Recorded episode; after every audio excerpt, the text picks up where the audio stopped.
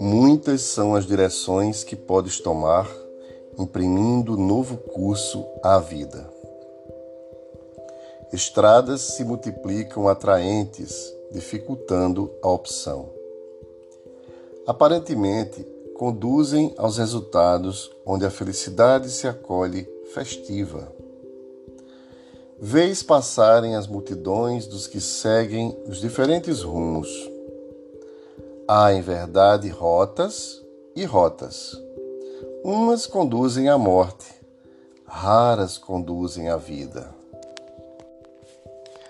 Estás na diretriz espírita e pareces seguir a medo, imaginando. Nem festas, nem fantasias encontras.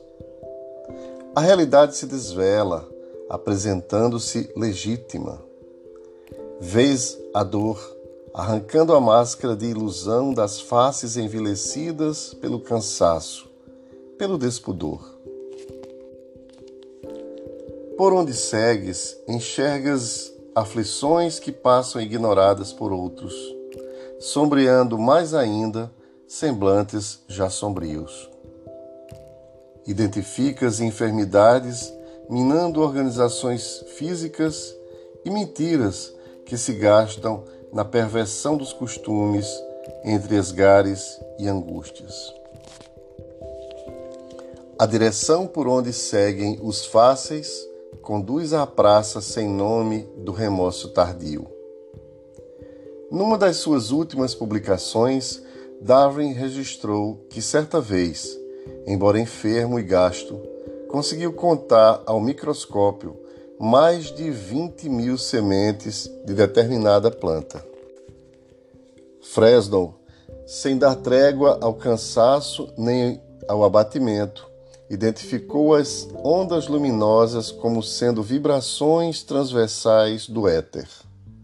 Boaz, depois de ingentes esforços, conseguiu provar que a raça branca é de todas a mais mesclada e em nada é superior às demais, ensejando bases para melhor confraternização entre os homens.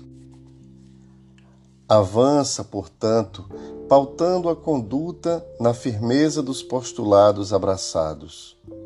E se o caminho parecer áspero, de difícil acesso, recorda Jesus na direção do bem inominado, sofrendo todas as ingentes manifestações da ignorância e da impiedade humanas, sem desistir nem desanimar, para oferecer à posteridade o código de amor e justiça, inserto no Evangelho como meio de harmonia perfeita para o espírito em evolução, e que hoje reaparece ao teu entendimento na diretriz espírita por onde receias seguir. Do livro Espírito e Vida.